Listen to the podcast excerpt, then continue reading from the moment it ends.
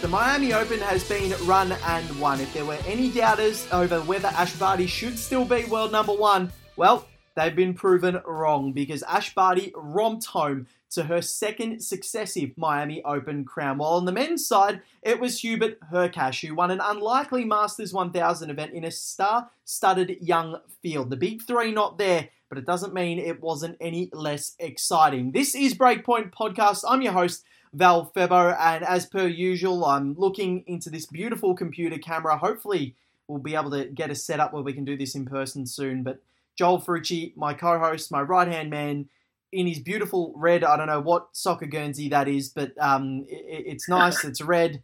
Um, how are you, mate? Yeah, going well, mate. So it's a Spartak Moscow top. So obviously Russian club, but uh, it's red and white. So I thought I'd uh, throw it on um, as a bit of a nod to uh, Thomas Lorek, who's our guest today. Um, he, of course, is of the uh, Polish persuasion, red and white flags. So uh, yeah, thought I'd go with uh, go with that one for the show. But um, yeah, mate, I'll tell you what, you it's inopportune because I was uh, I was getting ready for my uh, my latest uh, OnlyFans upload, but you've distracted me. So uh, here I am talking about tennis with you.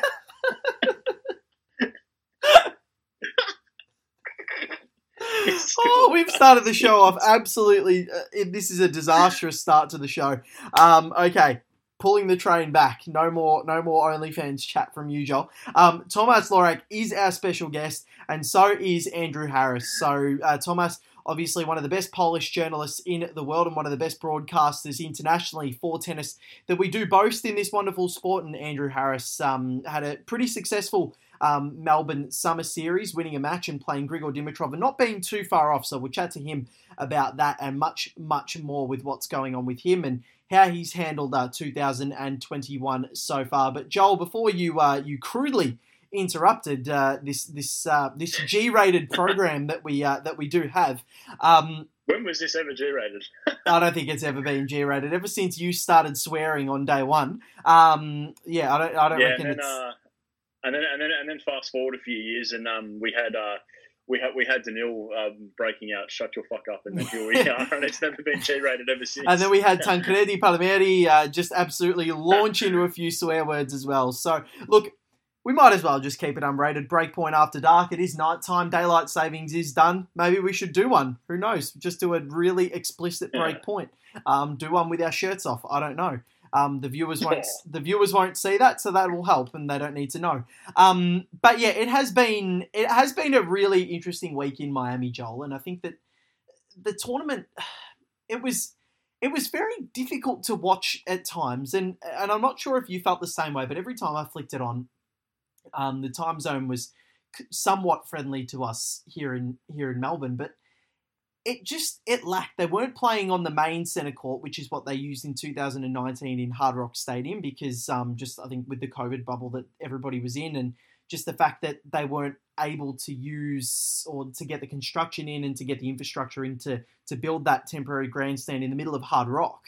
They used all the outside courts, which still were fine, but uh, just with the lack of crowd, it just when it's not a grand slam, it, it, it does genuinely lack, doesn't it, Joel? Yeah, it does. I think I think at this point, though, I reckon it's almost just a bit of pandemic fatigue, to be honest, um, because obviously we know that that the virus has just obviously wrecked pretty much everything that we know as as normal in life. But um, especially with with sport and with tennis as well. It's obviously such a such a fluid sport where everyone's moving everywhere, and um, you know we always want to see uh, people it, like at, at arenas, um, at matches, and obviously we don't have that. We haven't had that for pretty much for twelve months now. It's been twelve to thirteen months. Um, you know, really since since um, the Sunshine Double was was cancelled last year, and yeah, I don't know. I think obviously we've had some issues um, at this event on the men's side, particularly. The women's side has been has been pretty good, but um, I think just overall, generally speaking, I think it's almost just getting to a point where um, you know we're in this phase where at the moment um, you know we're seeing the vaccine rolled out internationally, people are getting it, things are slowly but surely improving, and I think people are um, in many respects, not just um, you know in sport and in, and in tennis and in the events that they're consuming. I think I think people are now at this phase where we're really just kind of waiting to see what happens next, and we're in this phase where we're kind of coming out of it, but but sort of not really quite yet. Um, so I think, yeah, I think we're just we're just stuck in this in this phase where we're really just kind of in a little bit of a holding pattern, and we're we're ready just to kind of embrace crowds again and embrace some more normality, but we're we're just not quite there yet. No, we're not, and I, I think what was the tease, Joel, was that we had we had such an amazing and electric atmosphere in Melbourne for all barring five days of the of the Australian yeah, Open. and I think that- that doesn't help either because we have we've had a taste of it now. Like Yeah. we, we've remembered what it was like, and now that we've gone back to to no crowd, it's kind of like oh, this again. Yeah, exactly right. And I think that was that's been the problem. And the fact that we sat there in awe of what the crowd was like in that Nick Kyrgios versus Dominic Thiem match, and the fact that now we were used to seeing crowds at the cricket and at the Test cricket, where with the AFL season that started, we're so used to actually sitting there in amongst forty thousand people at the MCG.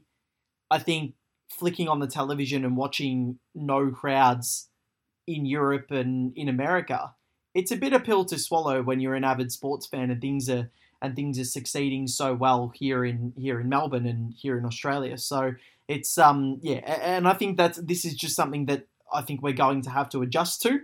Um, unfortunately, you know, we're not going to like it, but yeah, you- you're 100% right. I think we're stuck in this phase where some weeks are going to be good, some weeks are going to be poor, and some weeks are just going to be pretty average. And you know, we've we've seen a mixed bag in tennis this year, but it doesn't take away from the fact that we saw some pretty scintillating tennis outside of the big three being at this Masters 1000 because I think it was the first time since Paris 2004 that none of the big three had been at a Masters event. And look at what happened. Daniel Medvedev didn't win, Stefanos Tsitsipas didn't win, Alexander Zverev didn't win, and the final, well, it was Hubert Hurkacz against Jannik Sinner.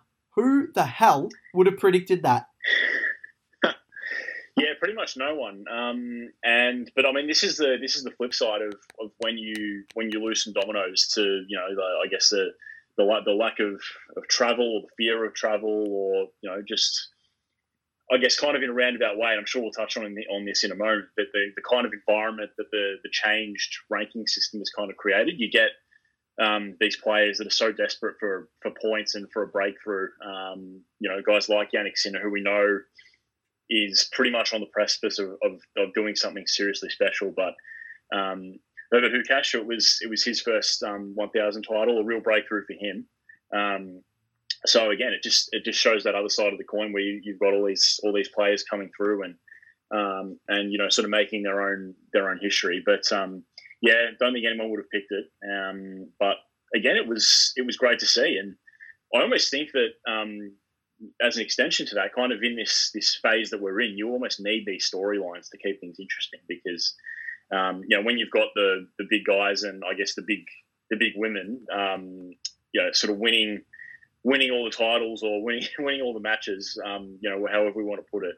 Um, you know, it kind of yeah, it kind of does make things a make things a bit boring, particularly now. But um, it was like the US Open, like when we when we came back out of um, you know came back out of tennis lockdown. We had Dominic Thiem winning on on the men's side, and then fast forward a few months, we had Iga Swiatek winning at Roland Garros. That kind of kept things interesting. So, like, I think it's really great that um, a guy like Herbert Hukash could um, could uh, win uh, a 1,000 title, and then um, you know seeing Jannik Sinner in the final as well. Um, you know, fantastic. Did you just say Herbert Hukash?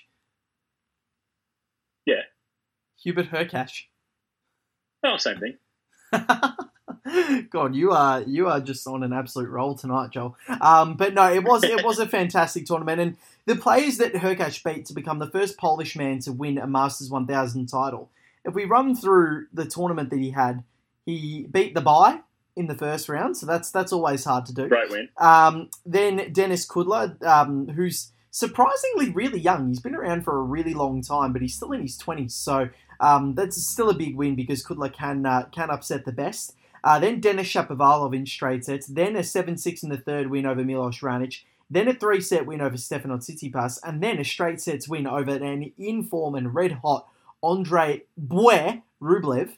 Um, and then the big win over um, over Jannik Sinner in the final. It was a staggering week from him, and um, also notable uh, run for Sebastian Korda getting through his first top ten win over Diego Schwartzman um, th- this week, and uh, amazing result for him to get through to the quarterfinals of his first uh, Masters 1000 event as well. But huge win for Hurkacz. We're going to talk to Thomas Lorek a bit more about him later. Jannik Sinner, just a quick thought from you, Joel. I thought he was supreme this week in that semi final win over Roberto Bautista Agut. I thought he was absolutely scintillating, and uh, Alexander Bublik summed it up perfectly when he said, yeah.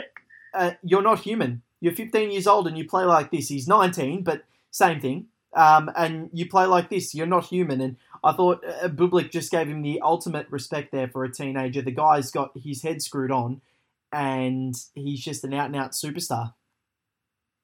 Yep.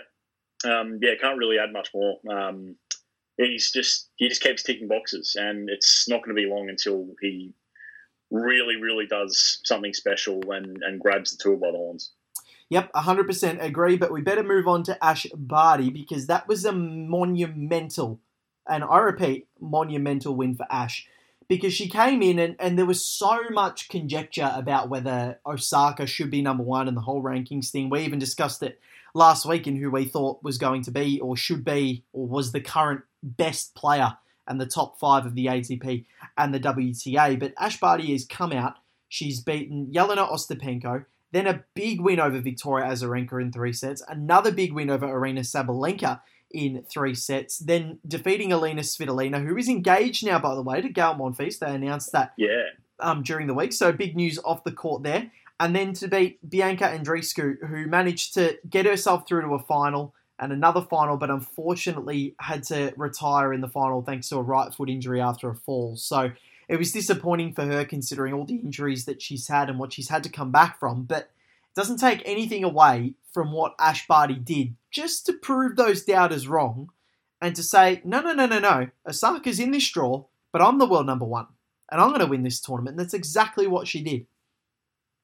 Yep, well said. And that draw that she had to navigate, Jesus, is there some power there or what? Mm. Um, and yeah, I mean, Ostapenko straight off the bat, that's probably not really the draw the, that you want, No. um, really, because we know what she can do. And um, yeah, I guess if if there's any player, honestly, that can navigate um, a bit of a, a bit of a banana skin like that, I think it's Ash. Um, Yeah. And yeah, I think we, we really saw the best of of Ash Barty um, in this event, and um, you know you can you can probably understand why um, a lot of the women are, I guess, have been a little bit vocal about uh, about her remaining at, at number one, and and I guess whether you know whether she's still worthy of, of being in that position because she opted not to travel last year, which is fair enough. I mean, that's that's her decision. I actually think it was it was quite a responsible call by by her to make, and um, you know she, she was really only working within um, you know within the I guess the parameters that that were set out for for the players. Um, so she you know she took advantage of it, and, Yeah. and that's that's her call, and she did that. Um, but you know she's come back now, and um, she's been able to win a 1,000 title only a few months after re-entering the tour, which has been really impressive. We said um, at the AO that um, you know even though I, I personally did pick her to win the women's side of of the AO, in the end, as as we know, she um, she didn't. She got rolled by Karolina Muchova. Um, but I think what we learned there was that it was it was going to take her a little bit of time um, for her to rediscover her best. But um, yeah, it clearly hasn't taken long. It's only been really a month and a bit um, since then. So yeah, look, it's it's it's a great sign. Hopefully, she can um, she can stay at number one. Yep, and I hope so too because she's genuinely one of the best characters on tour, and fingers crossed we do see the absolute best of Ash Barty in 2021 for what remains of the season, and we don't even know what that's going to look like. But um, yeah, very very exciting to see what Ash Barty can produce. She's already won two titles on the tour this year, which is um, the most out of uh, I think it's the equal most out of anybody. Um, on the ATP, the, oh, sorry, on the WTA this season. But Joel, it's about time we get to our first guest. And Joel, we love going abroad for our guests, and we love getting people from all over the world to discuss tennis with us. And Our next guest is no exception. He's one of Poland's finest exponents as a broadcaster and as a journalist, and he's a lovely, lovely human being. And uh, speak of none other than Tomasz Lorek. He's a uh, freelance tennis journalist and broadcaster, works for television stations over there in Poland and writes for various magazines as well. And it's been a big week for Polish tennis with Hubert Hurkacz winning the Miami Open and Iga Swiatek taking Roland Garros last year. So we thought, what a better, what there is no better time to chat to Thomas. And Thomas, thank you very much for joining us from uh, from Poland. How are you? Lovely, always lovely to talk to Aussies. Uh, the most pleasure, uh, the biggest pleasure I ever had in covering tennis, whether it's writing or broadcasting, was uh, visiting Australia. So the, the most uh, adorable people who always help uh, to the visitors. No, that's good. We yeah, do, Miami Open yeah, we do like we do like to hear that. So um, no, that's very good. But I, I would love to um, quickly before we do get on to the tennis, Thomas. I'd love to ask about the um, about the COVID situation over in um, in Poland at the moment and how you guys are tracking because we know Europe is in a very different situation to what Australia is in at the moment, and um, uh, leading into the European clay court swing, which is underway now. Um, how are things looking over there? Well, I tell you from the kids' perspective, I'm also a, young, a father, so the, my little boy is 4.6, Mikołaj. He he goes every every week to practice tennis for one hour. It's cancelled uh, before Easter.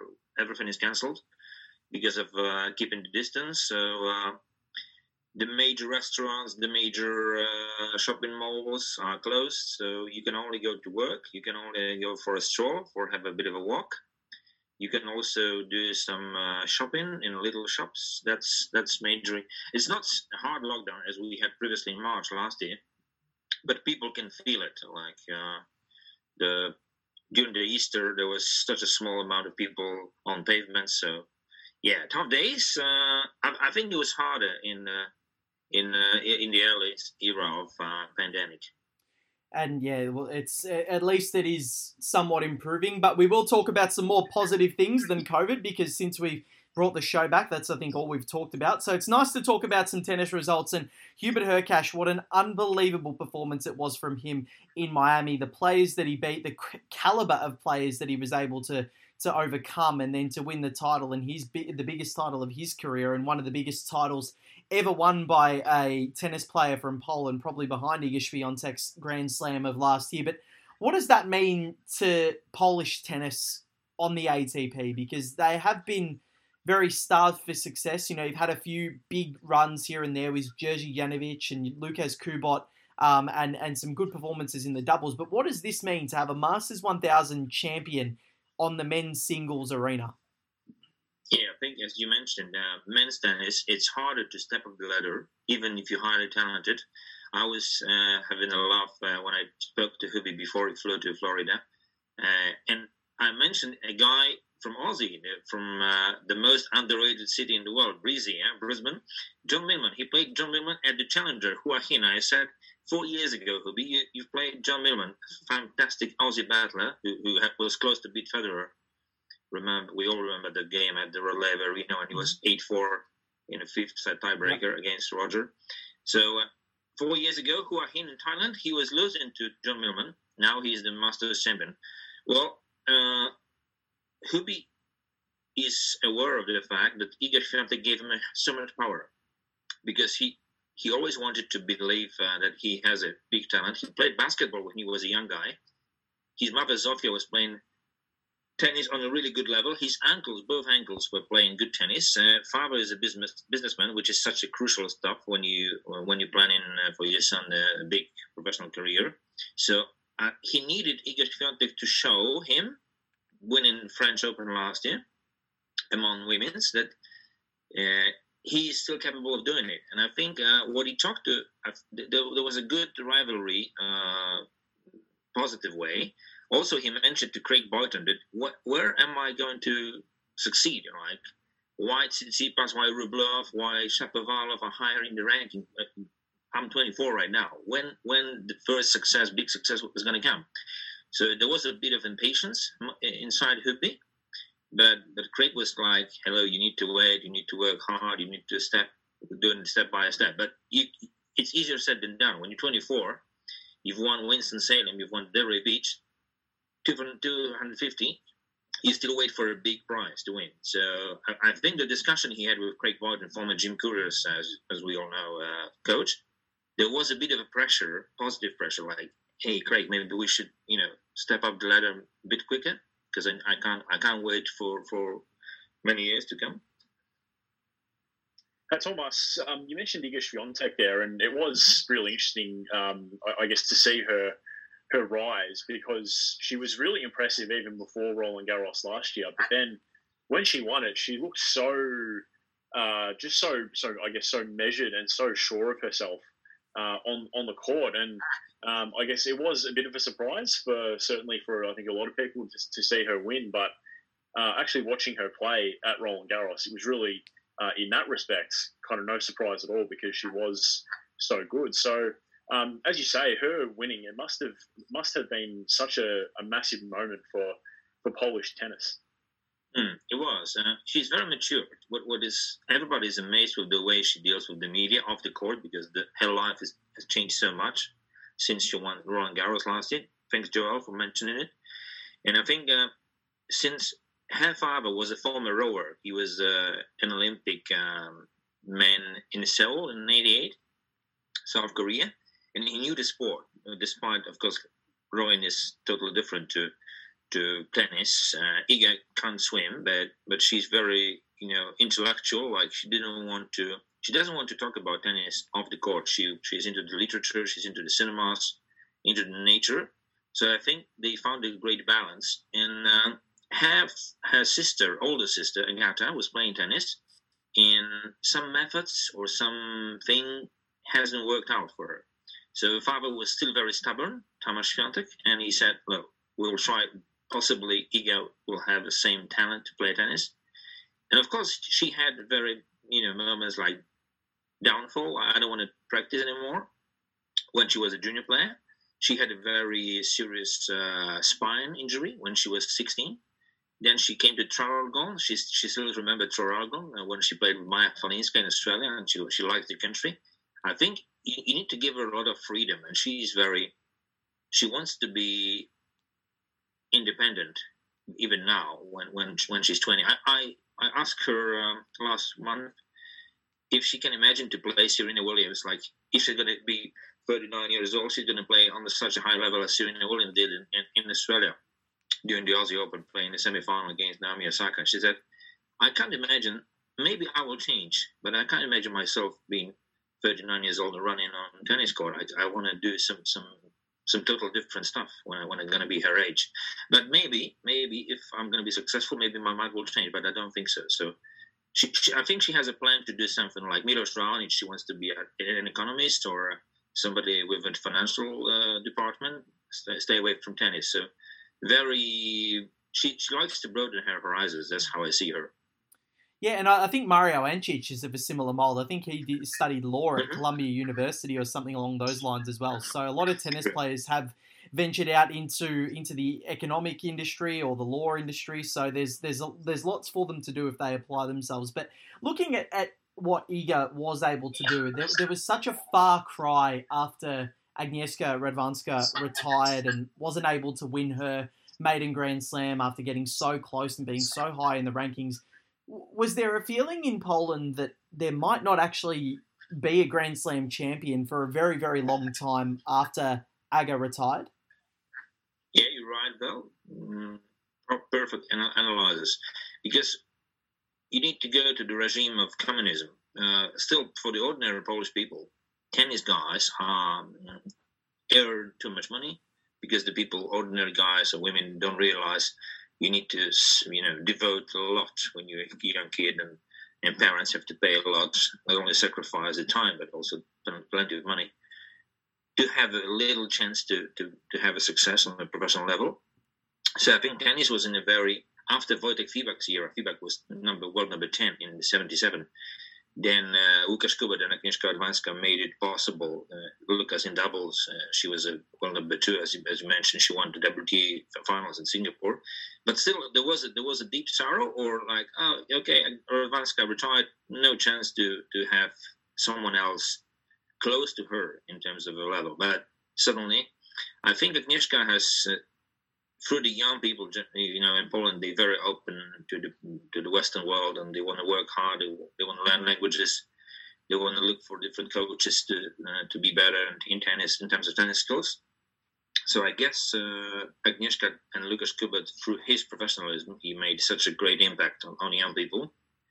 And of course, we, uh, we, we never thought we are going to have uh, a runner-up or someone in the quarters of Grand Slam.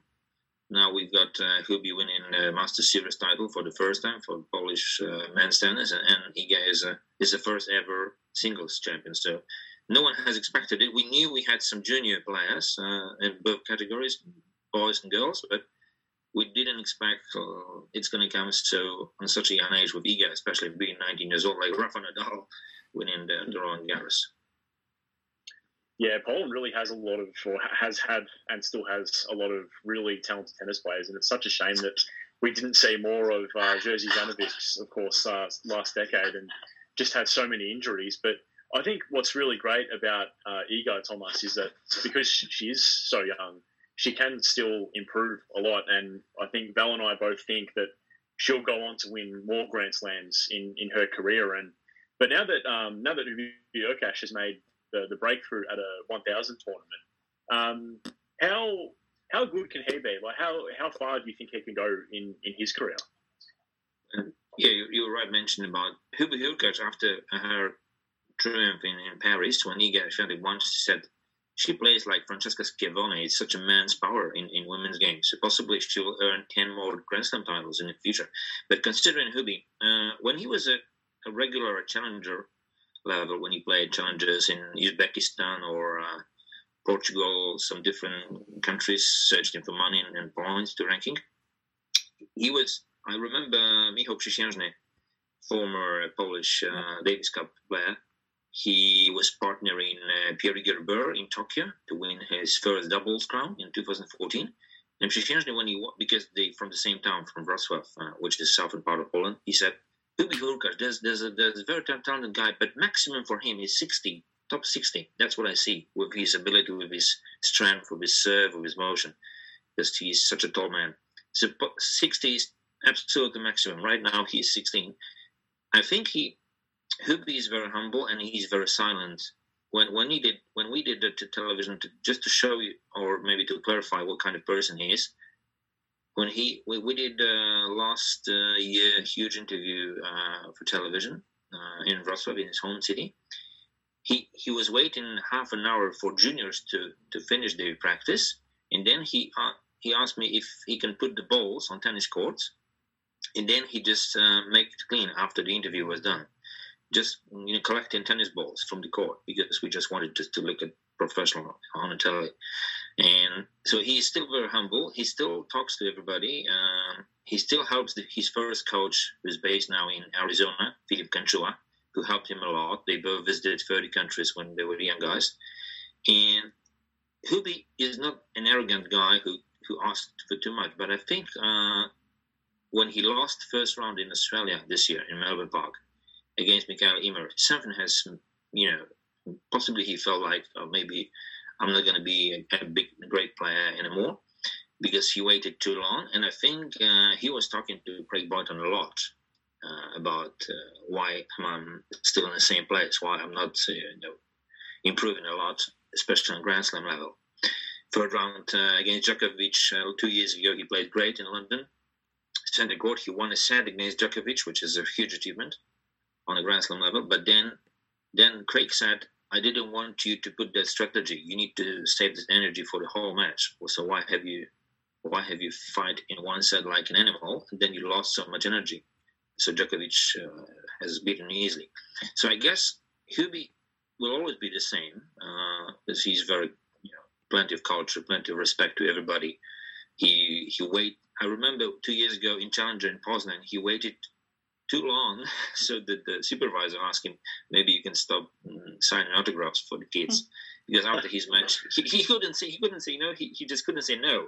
He still he waited patiently for everybody to come, and then the next match was just about to start, and the supervisor said maybe we should stop this autograph session because then. Eh, but that, that's how he is, and in a way, because people think maybe you should be an animal or arrogant to to be successful at such a high level and in the demanding sport. But he shows that you can be world number 16 and still be a nice guy. And that's exactly what Jannik Sinner said after the final in Miami. He said, You are the nicest guy on tour, and you're probably my best friend on tour. And I think those comments echo what the young Italian did say. And um, talking about Hurkacz as well, and his win was in Florida, and he's also won in Delray Beach before as well, which is very close um, in proximity to where Miami is. What's the what has the key for him been actually moving some of his time or shifting some of his time to Florida and basing himself out of the region um, just in terms of a locational um, sort of convenience? Has that helped him a lot in terms of his career and actually winning this tournament? Yeah, I guess you're right because last year we had a long chat with Hubie after Indian Wells was cancelled in Miami was supposed to start because the IMG has put a bit of a pressure on play, but it, it wasn't to be. So he he was locked in Florida, Saddlebrook. Wesley Chapel is just around the corner, so he spent plenty of time with his coach, with his daughters, with physios, everybody. And I think America, the, the very few months after the pandemic was uh, new to everybody, that helped him a lot in terms of fitness. Uh, he's a hard worker. That's how he was when he played basketball in, in his young days in Wrocław. Uh, so he always was a hard worker, and not to the extreme like uh, to extend his practice session for half an hour after he's been established. But I guess, um, yeah, Florida in American style. I think he he had a bit of a freedom. Also, interesting fact uh, Hubie told me that after he played with Felix Auger-Aliassime in Paris, and he he was able to win the Masters Series uh, last November in doubles against the best pair, Mate Pavic and Bruno Fraga He said possibly he need he needs an energy from the people who are more crazy on court and off the court. Like he said, Felix is very, very you know optimistic guy, like like a volcanic eruption. That's kind of that kind of thing.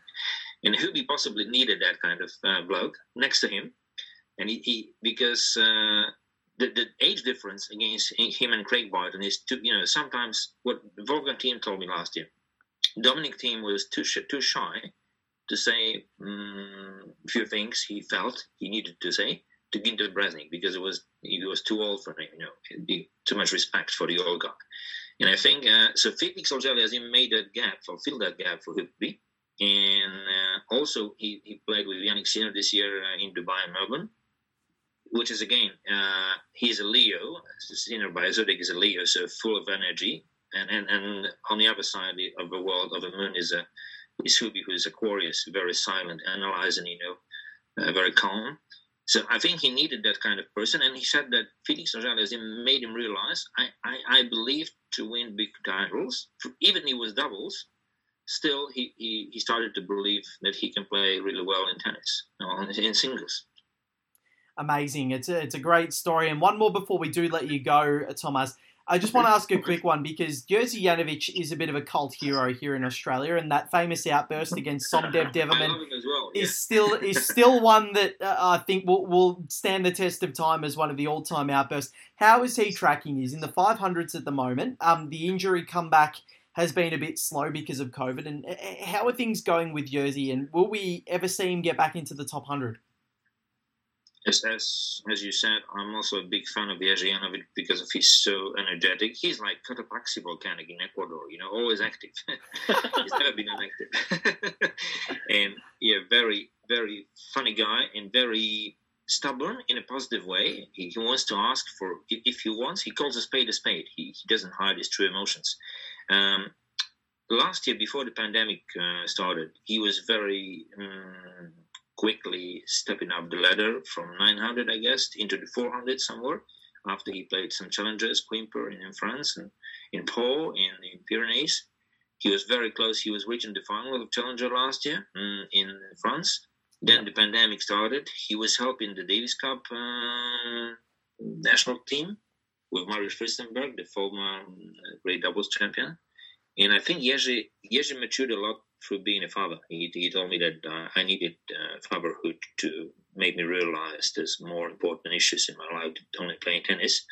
he's still very to show you how how talented. Of course, you know how talented he is, but before he retired because of an injury, uh, and he said, "I need to go to Günter Bresnik because he understands my tennis." And he he was traveling Vienna, Warsaw, Vienna, Warsaw, also waiting for Marta Domachowska, former player, his wife, to to have a uh, baby. Uh, she was due to have a baby, and they have a lovely kid and a little boy. And I think uh, he wanted so desperately to win because he knew he has enough talent to play Hubert Hurkacz, and that, that would be a marvelous contest right now, seeing him against Hubie on, on tennis court to see who's going to win this battle because they're total different characters. You know that would make a lot of media attention.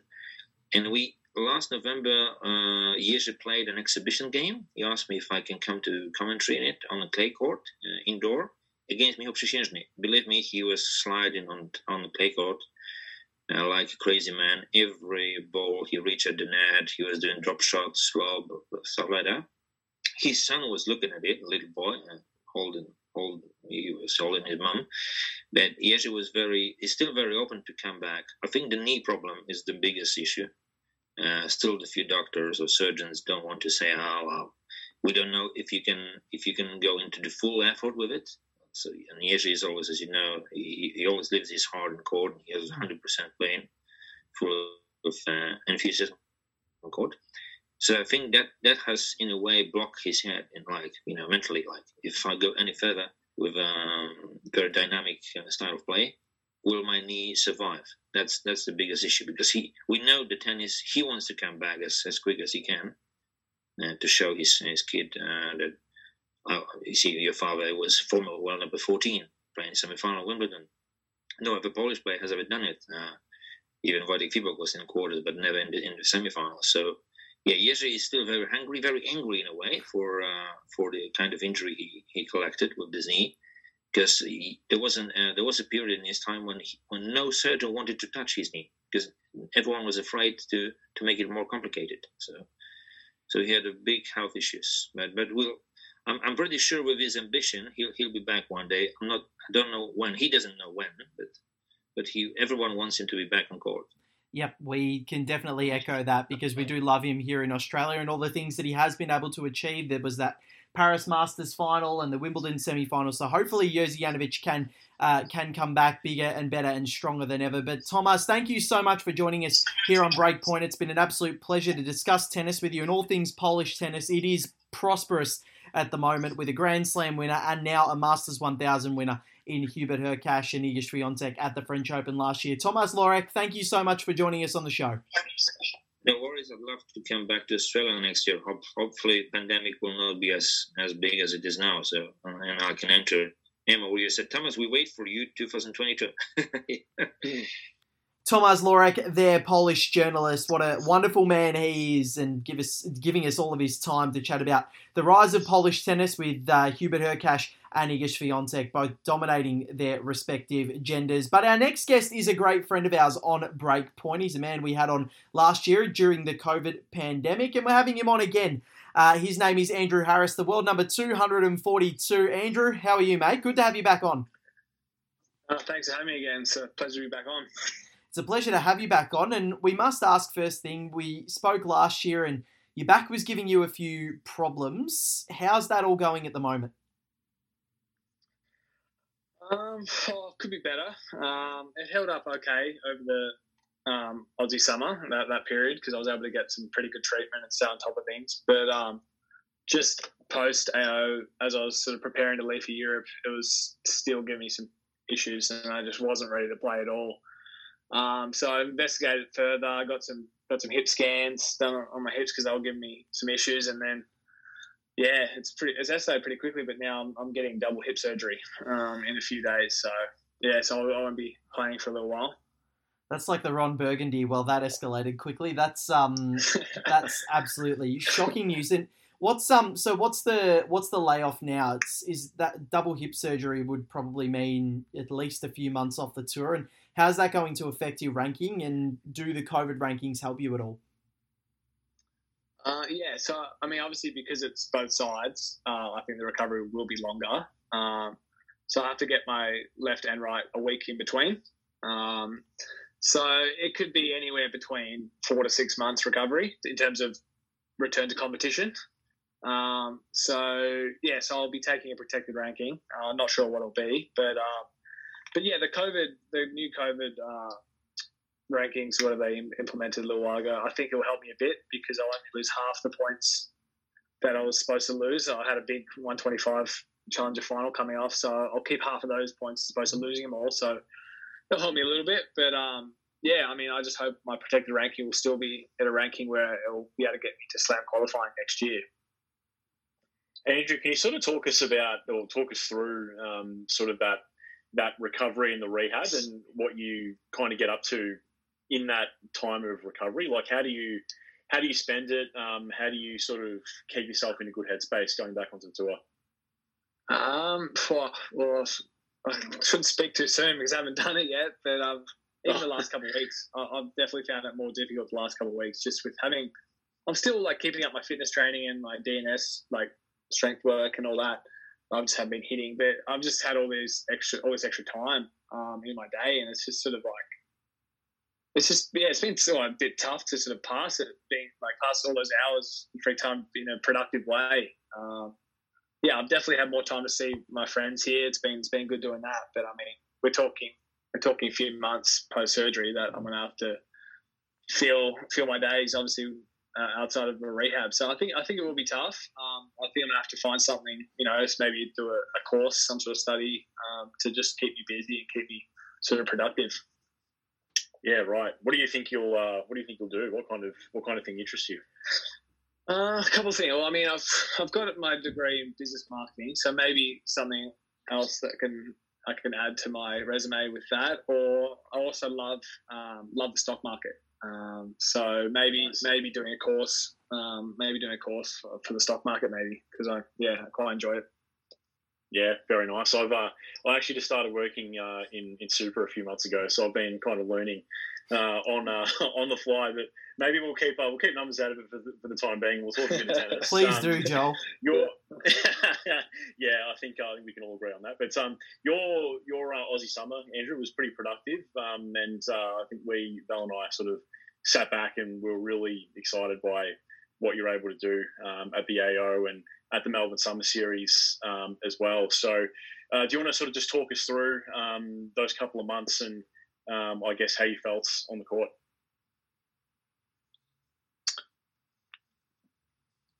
Yeah, no, uh, I was reasonably happy. I mean, first, well, first tournament was way qualities in Doha.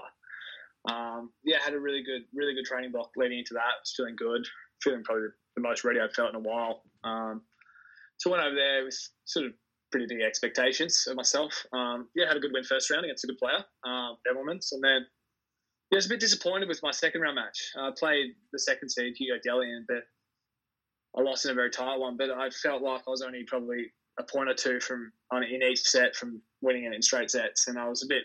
I didn't feel like I played very well at all, so I was a bit disappointed because there was a definitely a match that I felt very, very much in control of for for a large part of it, and uh, didn't get it done, but is what it is. And then came back, did the quarantine, which was a bit of a grind, and then uh, yeah, played the Melbourne Summer Series, and I was I was happy to to get a wild card the main draw and uh, had my first main draw tour level win, um, which was quite exciting. And then obviously I had another good experience playing another top guy in Grigor next round. But yeah, overall I think you know there were some positive strides made, but I'm definitely not you know not satisfied. I definitely you know wanted more. And what did you learn from playing against someone like Grigor, who's such a bona fide uh, member of that ATP Top 20 Grand Slam semi finalist and made the quarters of the AO this year, so was in some pretty rich form um, heading into the Oz Open when he played you. What did you learn from that encounter? Because it what you weren't far off. Yeah, I was well that match. I was super disappointed with how I I was so I think I wanted to do so well so bad that I put a lot of pressure on myself, and uh, I just couldn't free up. I was just froze out there. I was just so nervous and couldn't free up and play my natural game, which which I was most disappointed about. But um, Grigor was obviously a great, amazing player. And what I did notice though, he just how well he took uh, time away. You know, uh, we're playing on those uh, on one of the big court. It was 1573, and there's so much space behind the court, and I, I found myself just ret- uh, retreating so deep in the court, and you, sort of lose your way. You're not used to playing with all that space behind the court, and I just find I was getting deeper and deeper, and he was just stepping in the court and taking time away. And I think that was the big the big thing I learned um, was just I needed to hold my court position better and and yeah, and look to take you know look to take time away, which is what I usually try and do for my game. But Grigor did it very well. And talking about the the entire sort of Melbourne bubble or whatever whatever it was or whatever you want to call it now, the the two weeks quarantine, coming back after Doha. How did you go with that, and how was how was everything staying in the hotel, and and was it all was it better for you than a lot of other players, or how did you find it? Um, I mean, I was definitely lucky that I wasn't on a plane uh, that had one COVID case because otherwise it'd been another hard lockdown. So I got I got bloody lucky there because the flight two hours landed up landed two hours after me from Doha did have a case, so they were in hard lockdown. So I was definitely felt lucky that I was still able to able to be out for five hours of the day. So in that sense, it was it was fine. I mean, yeah, it wasn't you know it was as good as what it could have been. Like the hotel was fine. Um, you got Uber Eats, free Uber Eats, you know, hundred dollars a day, so there's no complaints there. And uh, it's just, I mean, it, it, was it was really strict, which is which is what was required, which is good. But um, sort of like oh, quite often they were running late, and then you'd eat into your practice time. So at best, you'd get maybe an hour forty of practice a day. That was about best case scenario. So you would have liked a little bit more, but I mean, at the end of the day, I mean, it, it is what it is, and I didn't really have too many complaints about it because I was I sort of knew I was you know getting myself into with it.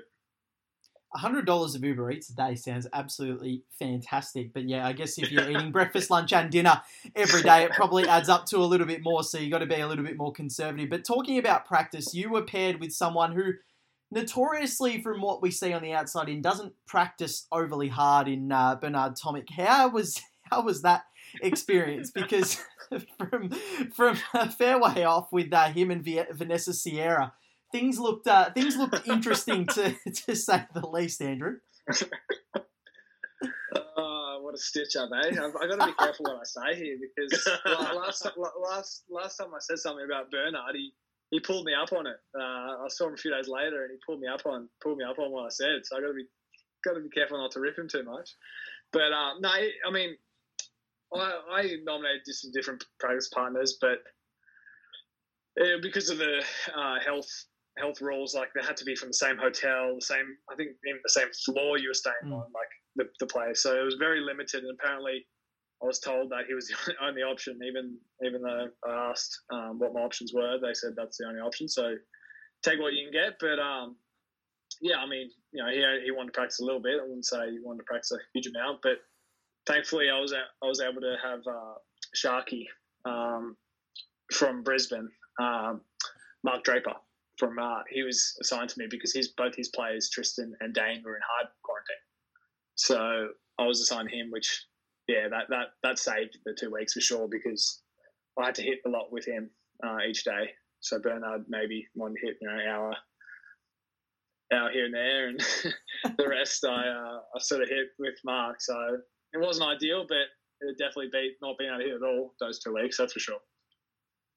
Yeah, geez, I, I, I can only imagine uh, Bernie's uh, Bernie's hands being a, a, little bit tired from holding up that phone, uh, having to record old mate Vanessa. But um, just, just before we uh, before we uh, that could have gone that could have gone some places. But um, yeah. just before we do let you go, um, Andy, obviously mentioned Uber Eats before, and uh, got uh, you had uh, you had the uh, allowance for, for Uber Eats in, in the hotel. But I'm, I'm interested to know. So it's your it's your off season. You got some time off. You can eat whatever you like, and you can go get Uber Eats. What are you getting? Uh, and uh, I guess what kind of what kind of cuisine are you going for? Oh, I mean, if I had to choose only one thing, oh, it'd be hard to hard to beat a greasy pizza.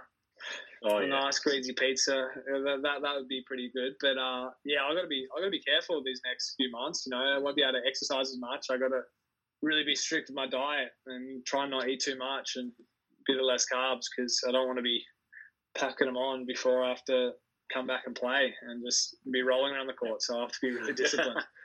It's funny you mentioned pizza because uh, straight after Easter, I've got an Uber Eats tonight, and I had myself a pizza as well. So, yeah, I'll be I'll be rolling back to whatever I'm doing uh, over the next few weeks. But um, Andrew, it's been an absolute pleasure having you on the show, and um, thank God Joel's question about. Uh, about Bernie didn't go too far there because I wasn't sure where that was going. Um, yeah, no, I wasn't going to be able to say too much on that Yeah. without going any further. nah, Joel's got his own OnlyFans page anyway, so um, yeah, we'll uh, we'll, we'll get. I wish. All right, we better we better, pay people to, to subscribe or what? He has to pay people. yeah, pretty much, pretty much. But um, no, a, a couple of people have joined. A couple of uh, prominent influencers on Married at First Sight have, have joined. Um, um, but no, that's about all we've got time for. Thanks, thanks heaps for joining us, Andrew. It's a pleasure and good luck with the hip surgery. I've, uh, I reckon I've ruined Joel's night now, but good luck with it. Hopefully the rehab goes well, and um, hopefully, uh, hopefully we'll see you back on the court soon, mate. Because um, there's no more deserving player than you uh, after what you've been through over the last couple of years to get into that top hundred and hopefully break into that top echelon of uh, of men's tennis, mate. So good luck and all the best. Thanks so much. Thanks for having me.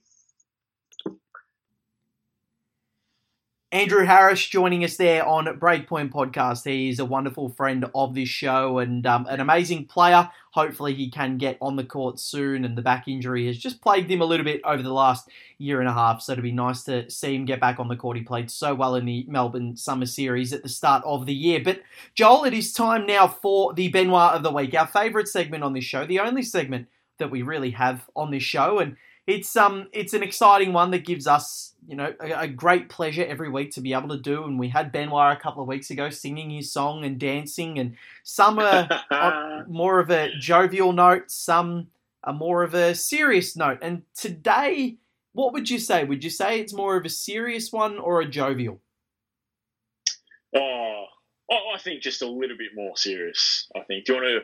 Do you want to tell listeners what it is? I think so. And uh, in today, in uh, and and look, let's let's have a look. I want to get the name of this this tournament correct. Uh, we are in uh, Copa Cols- Colsani- Colsanitas. Copa Colsanitas. There we go. That's uh, that's as well as that's going to go for me.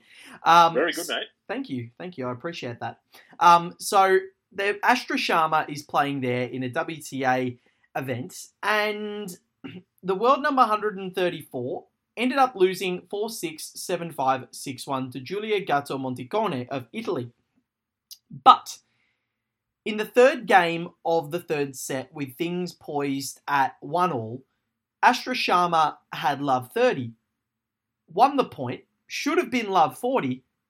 The umpire calls it 1530. How, Oh. Joel, how does this happen? So the umpire Luis David Armenta, Armenta Castro has called it has called one of the previous points to Gatto Monticone, flipping the game entirely. Oh, sorry, hang on. The umpire called it 30-15, not 15-30. So the umpire has completely missed the first two points of the game and given them to the Italian, who has then gone on to hold and proceeded to win the next four games of the match, with Sharma just obviously completely and utterly bemused at the situation. But unfortunately, it got worse because the tournament supervisor said, the WTA supervisor said that Sharma should learn her lesson and focus more on the score instead of her tennis in the future. And that her confusion was not an excuse. Yeah, that's that's bullshit. Categorically, that's bullshit. I think it's also just like I know that okay, so players don't necessarily have to do this, but I, I think there's also an element like there's a level of accountability on the players too. If if you know that the the score has been recorded so incorrectly as that was, Mm.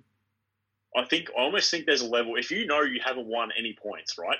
Especially if you if you know when you when you haven't won any points, you know you haven't won any points, right? I think if Yeah. that happens, there's a, there's also a level of accountability for that player just to put your hand up and say, "Look, that's completely wrong. I haven't won a point here." Now, I can honestly, I don't I don't blame any player for not doing that because it's it's dog eat dog in tennis, right? We know that, but when it's that wrong, I almost think there's a there's a moral sort of culpability that you need to kind of act on. Okay, so that and you make a very very compelling point there, Joel. Hundred percent agree with you. So that means we're going for a double Benoit. We're giving it to the umpire, Luis David Armenta, Armenta Castro, and we're giving another one to Giulia Gatto Monticone because Maybe we should give it. Maybe we should give a third one for your beautiful pronunciation. Thank you. I will, I will take it. I actually had a b- bit of a Benoit day today myself, actually, with um, driving on the roads in Melbourne. Some uh, guy has broken down in the left lane, and um, and I've tried to move into the right on my way into work this morning, and uh, bit you know bit of a gridlock in um, in Melbourne's east, um, going from my partner's house this morning to Melbourne's north, and um, yeah, getting into the right lane, doing my head check, making sure that the person let me in in the right lane. The guy's in the left lane, still doing his hand gestures, waving to everybody to go around, making sure because he's right on the cusp of the intersection. As I get around and go through with the car in front of me is just done, I get flashed by a red light camera. Oh no. So safe Stitch to say, yep, safe to say I've had a bit of a Benoit day myself. So Vic Roads, if the fine does come through, um, I will be contesting because I'm not pleased at all with that situation. But um, yeah, that's uh, that was my Benoit of the day. But no, nothing like what uh, Giulia Gatto Monticone and where is he? I can't do it off by heart. Luis Luis David Armenta Castro. Um, I do enjoy saying Spanish names, so it's given me great pleasure to do that. But um, uh, Joel, that is our Benoit of the week. It's been a couple of obscure ones, ones that we never really thought that we'd say this year. But uh, Benoit Paire is still leading the overall Benoit of the year count with two. He's the only multiple so far. But thank you very much for your efforts on today's show. It's been an absolute pleasure. Yeah, no worries, mate. Another good one. Catch you next week. Big thank you to Thomas Lorek and Andrew Harris as well for jumping on the show tonight. Remember, you can follow us on Instagram at Breakpoint Podcast, Twitter at Breakpoint Pod, Facebook Breakpoint Podcast. We are there. And you can also follow the wonderful Joel Frucci on Twitter at Joel Fruch, myself at VFebo96. You can subscribe um, to the podcast on Whooshkaa, on Apple Podcasts, on Spotify, and on Google Podcasts, wherever you get your shows. We are there. It's been Val Febo and Joel Frucci talking tennis with you as we do every week. Congratulations to the Miami Open winners. We'll catch you next time.